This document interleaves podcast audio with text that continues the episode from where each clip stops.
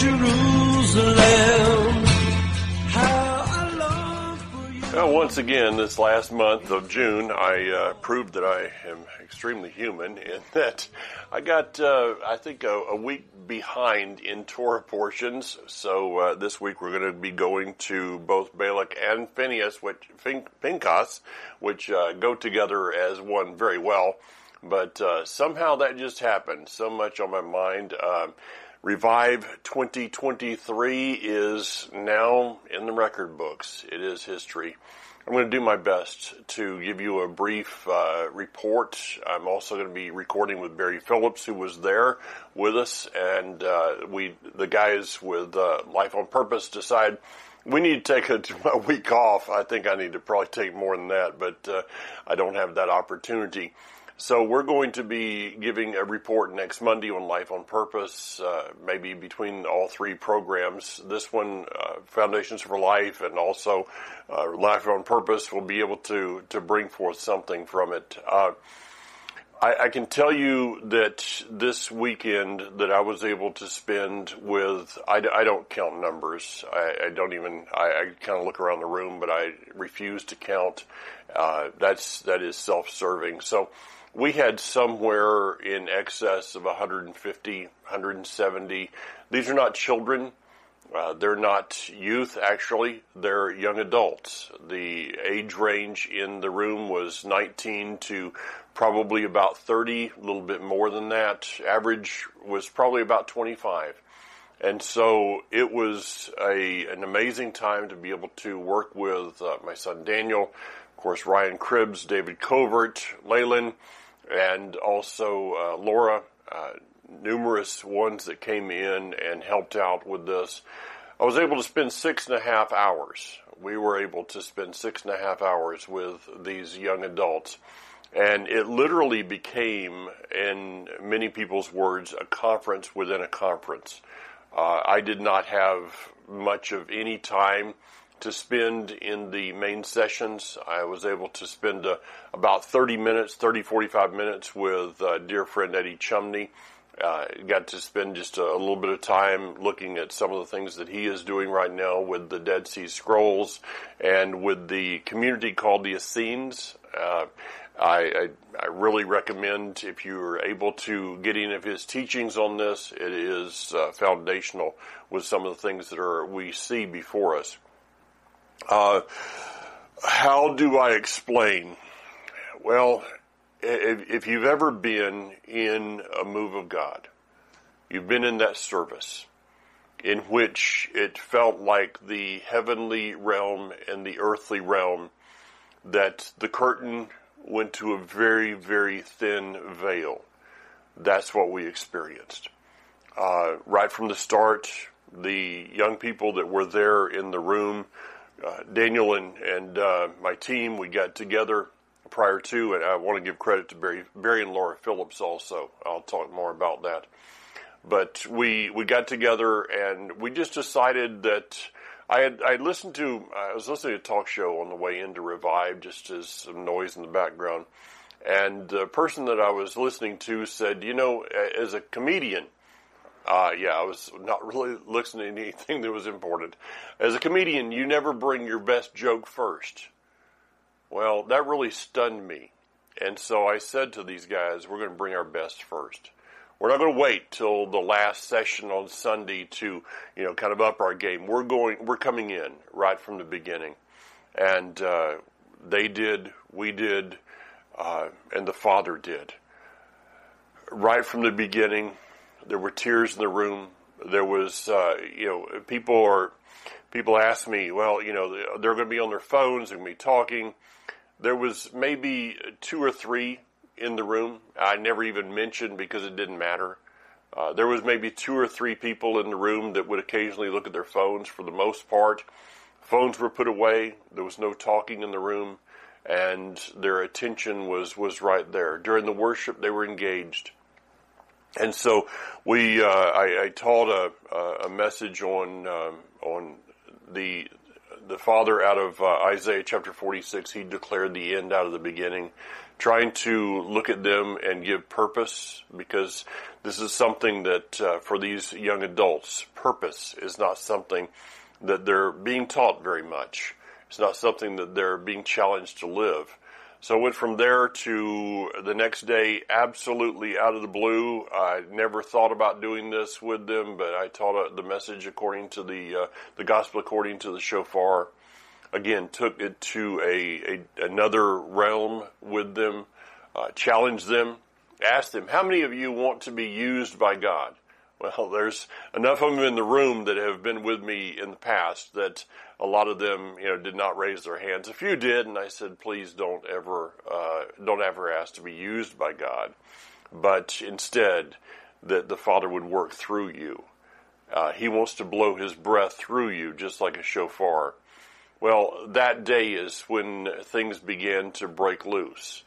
We had uh, two prophetic words. A young man, I won't give his name, but uh, a young man who had not originally planned to be there was uh, a very very quiet guy. It was kind of you know the person that you really don't normally notice in a room because uh, he's he's not saying much. But uh, I saw him raise his hand over to the side, and I normally do not allow people to just come randomly and and say something, but it was like the father said he has something to say, and this young man I was so so proud of him for what he did. He stood up and said, you know, first of all, well, I don't I don't talk well, and I, so we've nicknamed him Moses too. Uh, he gave a prophetic word to us uh, that was followed by another uh, young lady, and we went into a time of worship and just took it. It went to a whole new level. But we were. I don't know that any of us were prepared for what would happen on Sunday. Uh, I did a, uh, message on my own testimony titled This Poor Man Cried. And what I did in this time was just tried to be raw, honest with them.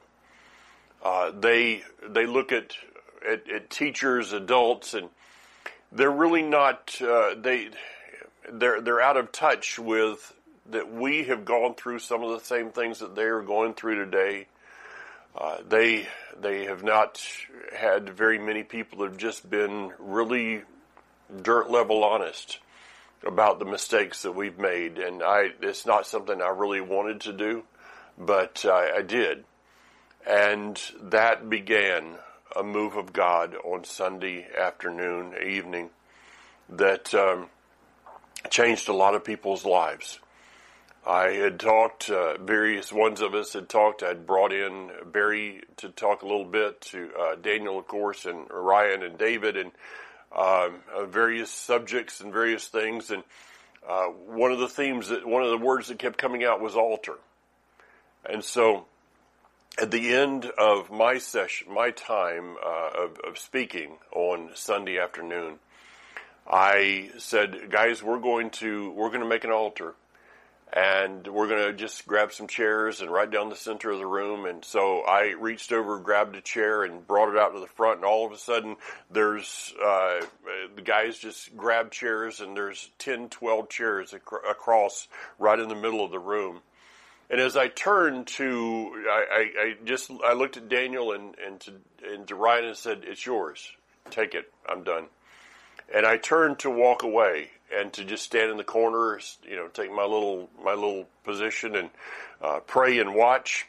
Uh, and I heard this word, lead. I did not know. I, I did not know if I was going to just kneel there and look foolish or not, but I was willing to. And so I, I turned around. I went to the center of where those chairs were and knelt down. And within seconds, I was hearing the sobbing to my right and the sobbing to my left as the Father was faithful. And he began to meet with these young people. Uh, it was just a moment before we had to grab more chairs and make a second row of an altar. Um, and, and then, then it really happened as they began to spontaneously pray for one another. I was not having to to to tell them to to I was I was there encouraging, but there were there was uh, one young man who, again, someone who is not known for speaking in public, uh, began to give a prophetic word. I had invited Barry and Laura Phillips, who were such a great blessing. Uh, Barry and Laura in prayer. They began to pray with some of these young adults, going down the the uh, the row, the their our altar. Uh, Barry came to one young man. I had, I had instructed it was to be men praying with men and women praying with women. Barry came to one young man who the day before had been in the middle of the dance circle, had been had uh, spontaneously done a, a uh, uh, uh, uh, an interpretive dance, beautiful. And Barry came to him and he said, "I'm I'm just lost. I I have I don't have a relationship with Messiah." Barry began to pray, and the the power of God hit that room. Um, he began to yell, "I can feel him! I can feel him!" Uh, he got up and and he came over and grabbed me and hugged me. I, I thought he was going to choke me for a few minutes, and uh, he wouldn't let go. And I, he just kept saying, "I can feel him, his love." And I said, "Then tell everybody." He started just yelling it out at the top of his lungs. Uh, he walked to the side and it, it, didn't take me but a moment to, to look out and I said, you, know, start praying for others. Uh, we had young people, uh, very special young people in that room that were trembling under the power of God. They were, they were weeping. There was, we were trying to find boxes of Kleenex. Um, it was, it, I, how do you describe this? I don't know. All I can do is say that God is faithful and we're making plans that uh, to take this and and I, I, don't know where it's going right now. I really don't. I have no idea. But I can tell you that uh, I'm not going to be waiting for God willing. Bezrat Hashem, I'm not going to be waiting for next year and another revive. These young people need something and they need it on a regular basis. So we're going to do what we can regarding that. Um, with that, I, I, can tell you I'm tired. I'm, ex- I'm, I'm not tired. I'm exhausted. I got in Monday. Um, of course, yesterday was Fourth of July. Had a little bit of time to relax, but they say that when you're tired, you should probably uh, watch your mouth a little bit more. But I have to. There's something that I need to say, and I, I may lose. Uh, I may lose some people watching. Uh, you may unsubscribe. That's your prerogative. But I, I, there's something I need to say to you. God is faithful, but sometimes He's looking for us to be a part of. I know that not all of you could have gone to revive.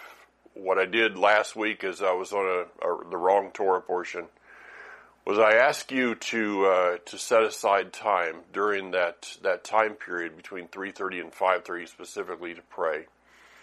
And I, I would imagine that some of you did. I, I know of some that did.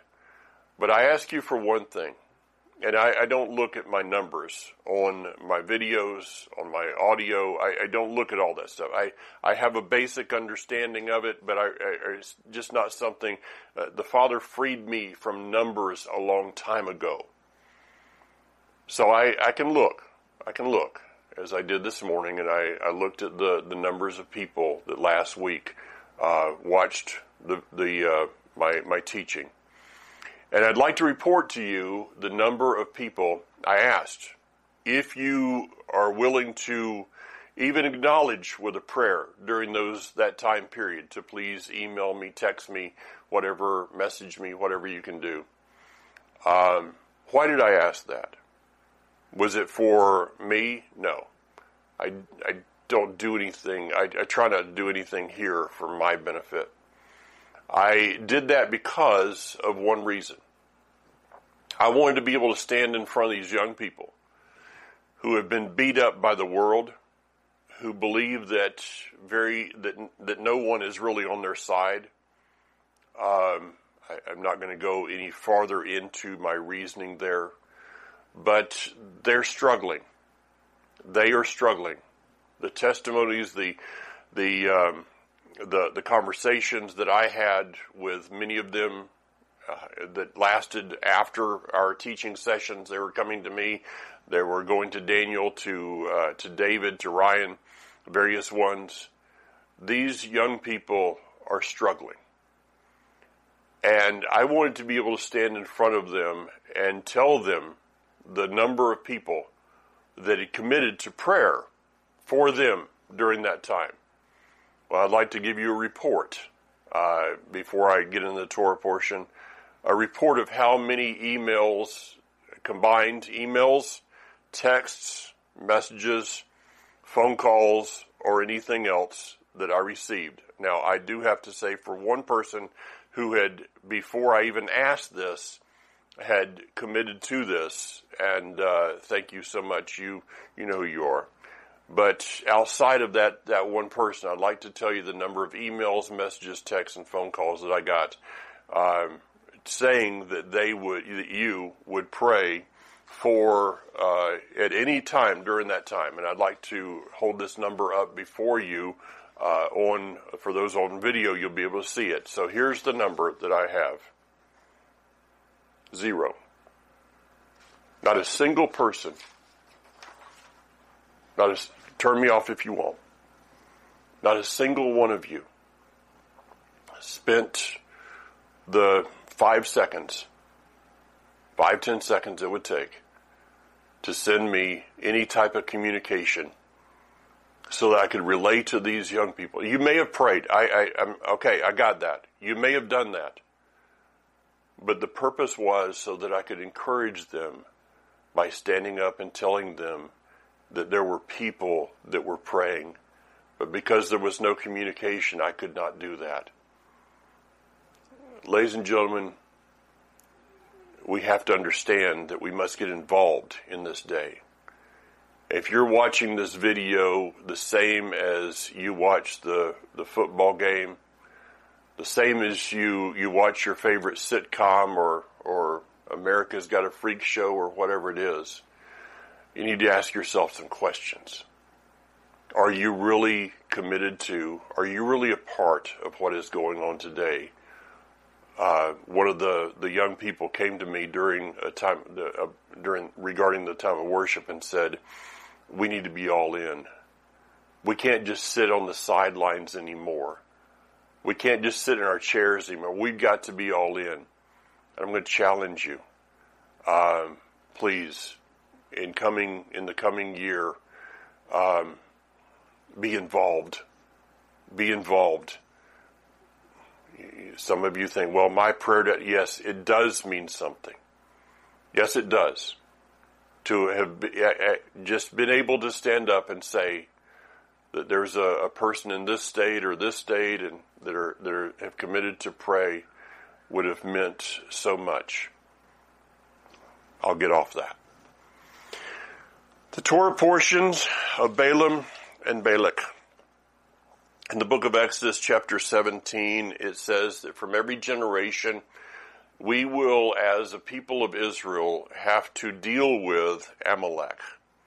It's interesting enough that if we take the, the final letters of Balaam and Balak, and we we pull those out and put them together, we have this person, this this this uh, this people called Amalek. What is Amalek? Amalek is all through Scripture is the enemy. It is the essence of the enemy of God. It is the the physical realm manifestation of Hasatan himself. And so we can look at this and see that in uh, in the the wording in the the letters of Balak and Balaam, and I uh, especially tired. I'll probably get these backwards. I'll try to keep them together. We need to look at these two people and who they are. Now, you know the story. If you went through Vacation Bible School and you saw the the the, uh, the, the the flannel graph and the black light and all that stuff, it was always one of the you know the the hot ones to to use. But the word Balak, his name means devastation or to lay waste, and we can look at Balaam. Balak as the person who is being used by the enemy in order to destroy. He is seeking to destroy. But if we continue to, to look at this name, the laying waste, the exhausted land, it is like a garden plot that year after year after year has brought forth, uh, because of the nutrients in the ground, has brought forth uh, a harvest. But after a while, if that harvest, if that ground is not allowed to do as Scripture says of of a, a Shabbat, a year of laying laying fallow, uh, that the nutrients do not have a time to replenish. And you can, as we saw the dirt bowl, the the uh, the uh, the dust bowl, as we see, I believe, in the world today, the nutrients in our soil have been depleted because people have not been uh, going by a a biblical uh, principle regarding the land, and so it is about exhaustion. We look at the scriptures in the book of Daniel and also in Revelation uh, that, uh, and, and I believe in, in Matthew, of the enemy will seek to to uh, exhaust the Tzaddikim, the saints. He will do everything he can in his power to exhaust us to where there's no nutrient in our soil. And if we today, this is uh, kind of an interesting way to bring this in. Folks, Shabbat. Shabbat is our time to set apart. If you and I do not take Shabbat and set it apart, I'm not talking about the lighting of the candles. I'm not talking about the, the blessings and the bread and all of those things. But taking an active role in our Shabbat to make sure that this is a time of rest and also a time of refreshing. What is it about service? Our services should be a time of refreshing. Our services should not be. I've gone to Shabbat services uh, through the years, and it wasn't restful. Uh, it was it was just the, the all the busyness and activity of Sunday taken over to Saturday, and it was a performance and all of these things. You come away and you're, you're not rested. You're you're tired. You're more tired at the end of the service than you were at the beginning. Balak will come in, do I dare say it, things that people want us to do. Well, there's, you know, this, this, this, I, I'm not going to go into specifics. Well, there's this activity and that activity and something else and, and, uh, well, you know, I've got, I've got this, this that I need to get done and, uh, you know, this family time, they're expecting, ladies and gentlemen, our families that are not following the Torah, they need to understand that you and I live by conviction. And my conviction is that when you draw me away from my time of rest and reflection and refreshing on Shabbat, I will not be there, Balak. If that hurts you, if that, and I'm talking to, to what we need to say to friends and family, if that upsets you, then you're just going to have to deal with it because I am going to follow God's principles. I am going to follow His instructions. And you're no longer going to exhaust me. You're no longer going to be a part of me laying waste with no nutrition to give to someone else. My Shabbat, my Shabbat priorities will be that I take a time of rest. I take a time of disconnect with the world as much as I possibly can. And my time of, of service, my time of getting together with other like minded people is my priority in life. Balak will try to take you away from that. Balaam, on the other hand, his his name is referring to um, again. It is a wearing out um, so we have Balak is, is the devastation, laying waste, and Balaam is, I call Balaam the system. Balaam is a prophet for hire. Balaam is the one who is merchandising the anointing. Balaam's the one who is, is, is telling you, well, you have to do this out of duty.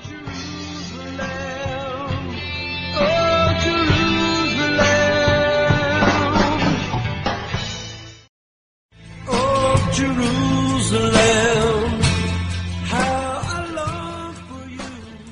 The day that I have that I uh, attend a service out of duty is the day that I am succumbing to the uh, the influence of Balaam. I, I don't go to service, and I'm blessed this month. Uh, Life Assembly, actually, uh, I I talked this over with everyone, and uh, they've actually given me the month off. We have family coming in. We're actually going to get together with a uh, with our our congregation the end of the month. But uh, I've got I had revive, and I have a wedding to do, and but uh, they said, you know, for the other other couple of uh, Shabbats there, you just uh, you you take you take the month off. We'll be fine. We'll be here when you get back. See, that's the wonderful thing about a, a congregation that. Uh, it's I try not to build it on me because if I do, if I'm gone, it's going to be it's not going to be there. And I heard that last Shabbat, uh, uh, the, the the guys that were leading it uh, probably did a greater better job than I do, and I'm, I'm appreciative for that because this whole system of Balaam and Balak, what is it wanting? What is it wanting to do? It is wanting to wear you out, to devastate you, to lay you waste to lay waste, uh, make you just be a wasteful piece of ground that cannot be used for anything but to bring forth stickers. Uh, it's is Balaam's name. If we trace it back, is to darken, so to take our light away from us. We must be cautious today. And the the interesting thing to me is that uh, for Balaam and Balak, Israel did not know. They, they were not perceiving what was happening. Maybe with a, a, flash of a sword up on the, the hillside that they, they could have seen, but other than that, they had no idea what was going on around them. Because I, I, I guess I could speculate a lot of things, but maybe they had failed to remain engaged in their task of being Israel to the level they should have.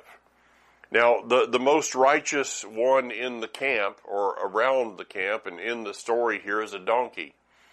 I remember uh, my pastor, Pastor Rick Leese, in Tucson, and teaching on this uh, story one time. He looked at me and he said, "Mike, uh, the God used a donkey." He said this in front of the whole congregation. He said, God used a donkey. There's hope for you. Uh, I got that. In this in this situation, in this account, I'll I'll be happy to be the donkey, because the donkey was the one that stood and heard the voice of God. May we all strive to be the donkey in this story, hearing the voice of God, engaging in the process of what is going on around us. I'm going to have to skip through some verses pretty fast here. I took a lot of time in in uh, my report on uh, on it, on revive, but I want to go through just a couple of verses. Number one is in chapter 23, verse uh, verse nine. From the top of the rocks I see them; from the hills I behold them. Yes, a people that will stand will dwell alone, and not think itself one of the nations. The, the word here of dwelling alone is the connotation of being an isolated city. There's a, there, there's a trap. There's a lot of traps these days, I guess. There's a trap be, wanting to be, wanting to fit in. I mean, I, I want to fit in. I, I go out and I, I play golf with some guys and you know, for the most part, they, they couldn't spell God with a dictionary. Um, they're they're far from Him. I want to fit in. I want to fit in the crowd. I, I want to, you know, the, the, the jokes that are there and all the, you know, the, the language and all that stuff. I, I want to fit in, but I know that I'm not supposed to. I have to dwell alone. If you're not willing to be alone in a room of a thousand people. That's where you've got to be comfortable. that is the place that you and I must be able to be comfortable. It's when we're called to be in a room of a thousand people. And it may be a, a, a religious room. It may be whatever room it is. But we've got to be comfortable in our isolation. Maybe being the only one that stands for Israel. Maybe being the only one in your family that stands for the Torah. Maybe be the only one that's not at the party because, oh, well, you know, they, they, they do that by, they're, they're those Jewish, Jewish people. They do that Jewish stuff. They, they don't, they don't put their family first anymore. Well, ladies and gentlemen, there's, there's other days to have activities than Saturday. And when we stand, when we make a stand as an isolated city, maybe it's then that people can look to the horizon and from their place of busyness, from their place of of whatever it is, they can see on the horizon someone that's at peace and is fruitful in their lives. The in chapter 24, a favorite verse of mine, how lovely are your tents, O Yaakov, your encampments, Israel. This is chapter 24, verse 5. How lovely are your dwelling places. Uh, the the word here is a is a nomad dwelling of transients. A nomad dwelling of transients. It is a place in which the reason that the and the word lovely is tov or good. The reason that the tents of the Hebrews were so lovely is because they were moving forward. Think about that one.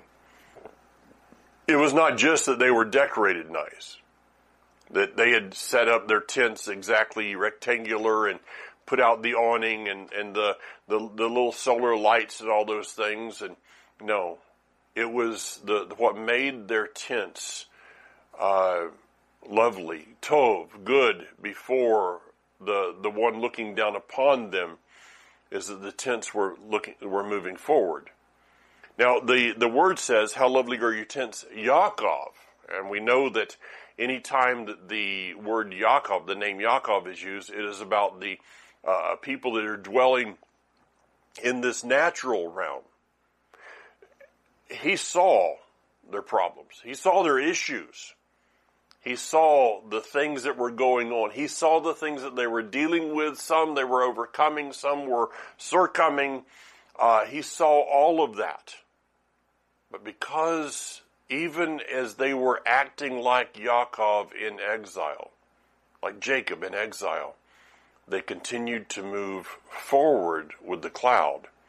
He says, How lovely is your encampment, O Israel. The word there is mishkan and it is the tabernacle. That the tabernacle, they had continued, even through all of their issues, all of the things that they had done wrong, through Korach, through the different rebellions, through all of those things, the one thing that they had continued to do is set up the tabernacle in the center of the camp. There is not a recorded there's not a scripture that records that when they got to a place, they decided, well, I don't think we're going to be here long, so we're just going to, um, you know, we're we're just we're just going to uh, not you know leave it there because let let's wait a couple of days and see if the cloud moves and, and if it does, you know, then then we've saved ourselves the effort and the time and all and the, the backache and all those things. But you know, if it's if it's around for a few days, then we'll go ahead and and, and set up. No, every place along their journey, even through their difficulties even through their challenges, even through their failures, the tabernacle remained in the center. What made David the man after God's own heart? It sure wasn't his lack of failure, was it? I mean, you know, Bathsheba, and then killing her wife, or her, her wife, killing her husband, Uh, the guy, I mean, the, the man after God's own heart plotted to murder, but yet he was called a man after God's own heart. Why? Because through all of his life, no matter his failures, no matter what he did, he, God was still there in the middle of his life. He continued to acknowledge, even when he failed. Read, I think it's Psalm 53, the confession. Do not take your Holy Spirit from me. Do not take your Mishkan from the midst of my camp, is a way that we could translate that. Ladies and gentlemen, a lot of people out there feel like they've failed. I had young people come to me this past weekend, uh, come to Daniel, feeling like they failed. And I had to show them, or yes, we had to show them, yes, yes, you failed. But the reason you're here is because you're crying out for him to still be in your camp. Don't look at your failures. Look at the strength of the one that's in the middle, which is, it says, your Mishkan, Israel. He is continuing in the process of exile to take Yaakov, Jacob, and make us into Israel. To make our camps, our tents, a mirror image of his tent. That was the purpose of the tabernacle in the middle of the camp. It was evident that all the, the thousands of people that were in that were encamped in at the time of the Hebrews in the wilderness, not all of them could have fit in the tabernacle. Not all of them could have fit in the Kodesh Kodeshim, the Holy of Holies. But the priest, the high priest, could go in. They, in bringing their sacrifice, in each, each family, each camp, bringing their sacrifice to the altar, they were then connecting with that which was in the Holy of Holies, the presence of the Almighty, and they were to then take that back into their own camps. You and I, Shabbat after Shabbat, we should be encountering. We should be encountering His presence. Leaders, those that lead congregations, your, your,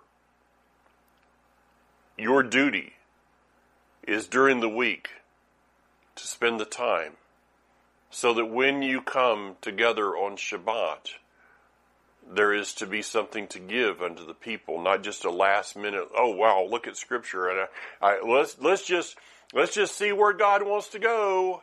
No, we need to be bringing something to the table.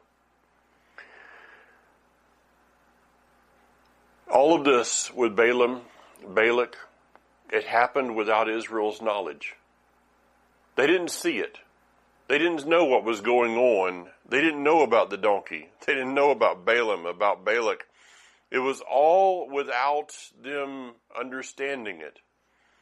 In the end, because they maybe let down their discernment, they, in my opinion, one of the gravest failures of, of, of Israel is the Midianite women, the excuse me, the Moab, uh, Moab, yeah. Let me get over here to it. Um, we see the um, the where's the verse? Became uh, Israel stayed at Shittim, and there the people began whoring with the women of Moab. The enemy is relentless he doesn't give up. The false prophet can be destroyed, uh, can be made irrelevant. The enemy can be put to the sideline, at least the ones that we see. Maybe, you know, this person in uh, this acquaintance of yours, you, you overcome that one you overcome the temptations that they've been bringing.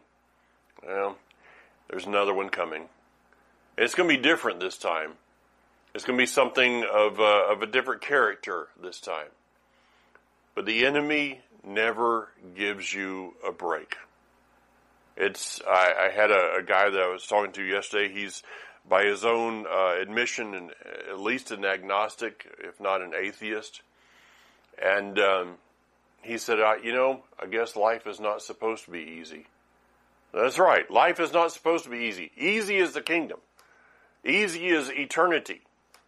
This this that we are living out today was never designed for ease. And the enemy will come at us every way. Well, this time he comes uh, with the, the, the the the daughters of the daughter of Lot, Sodom and Gomorrah. Compromise, compromise with the world. Remember back to Lot. Remember what he did. He first of all separated himself from from from Abram, Abraham, he separated himself. He separated himself from Abraham, our father. So he separated himself from the oversight, the covering. Oh, there's so much, so many today that, well, I don't, I don't want a leader. I don't want a teacher. I don't, I, I just, it's just me and God. Uh, that doesn't work well. I don't know if you've ever noticed that. It doesn't work well we don't we don't want someone in our lives that is that is telling us what to do, like Abraham, like Moses. We don't want to, we don't want God to tell us what we we just want to figure it out on our own. And yeah, well, don't be surprised if uh, you end up pitching your tent towards Sodom.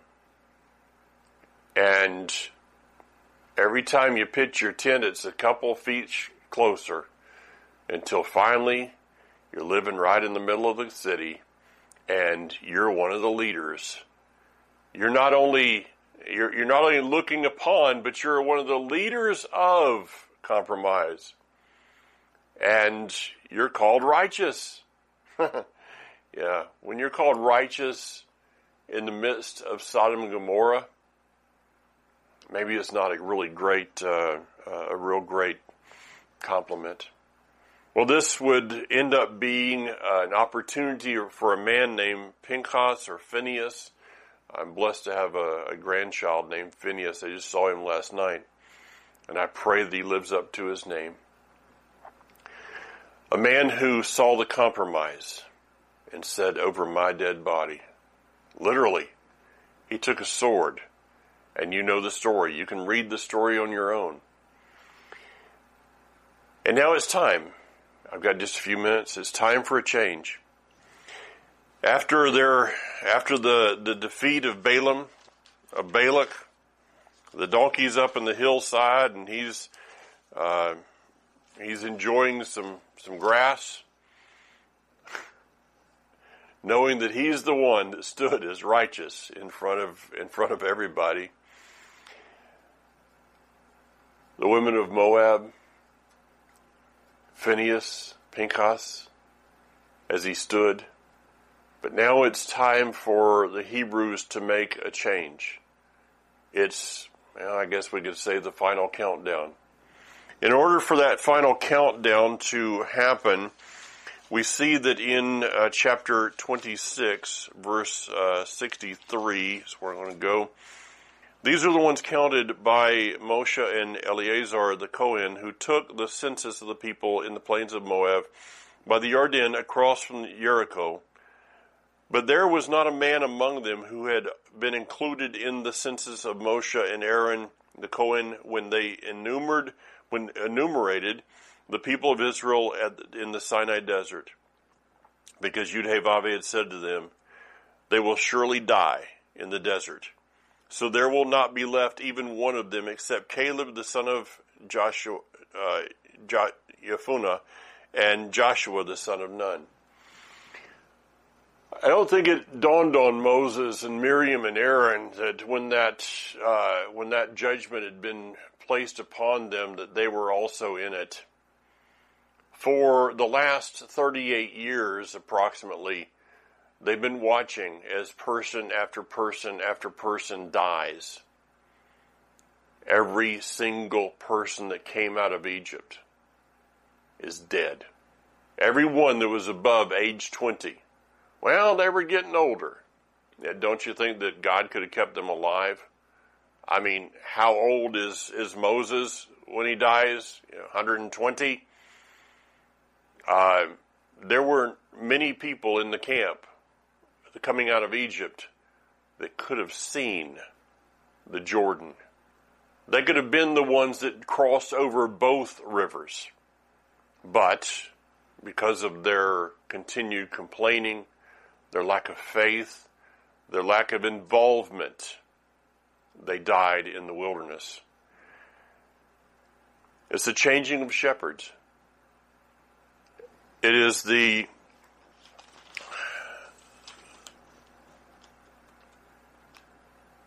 it is the the the words of of chapter 27 verse 12 Adonai said to Moshe climb this mountain in the Avarim range Look out of the land I've given to the people of Israel. After you have seen it, you will be gathered to your people, just as Aaron, your brother, was gathered.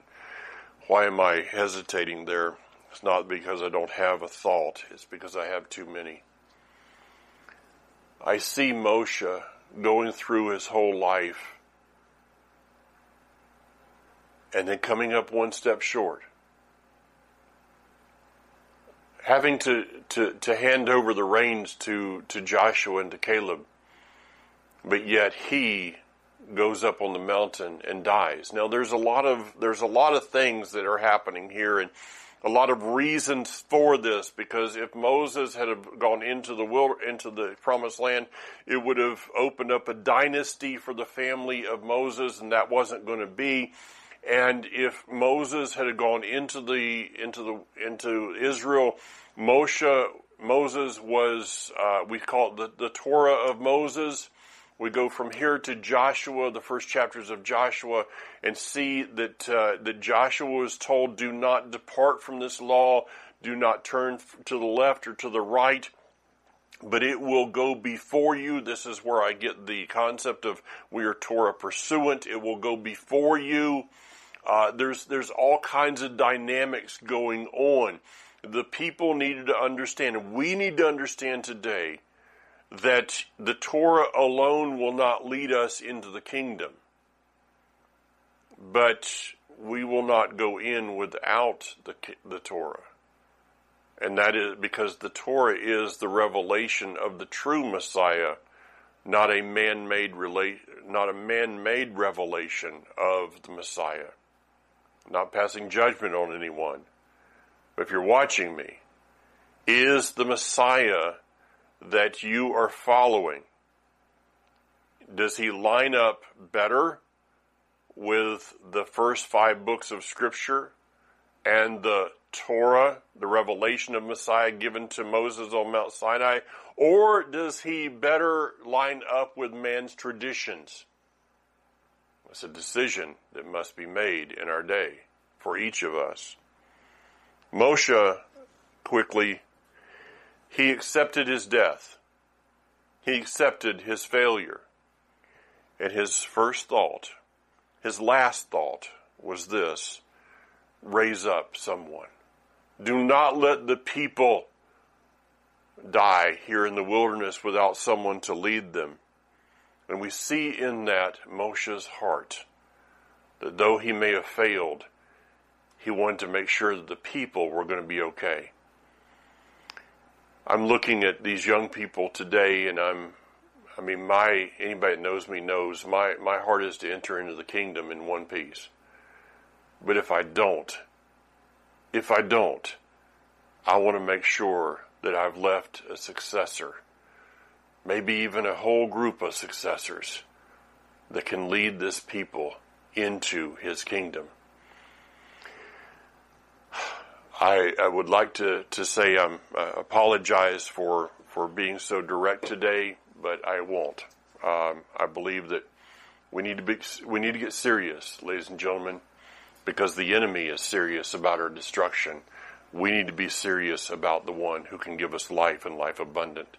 Shabbat Shalom, Shavua Tov. Have a blessed, prosperous week. Bezrat Hashem, God willing. See you again next week. And until then, well, I think it's pretty evident what I'm going to say to you. Be strong. Oh,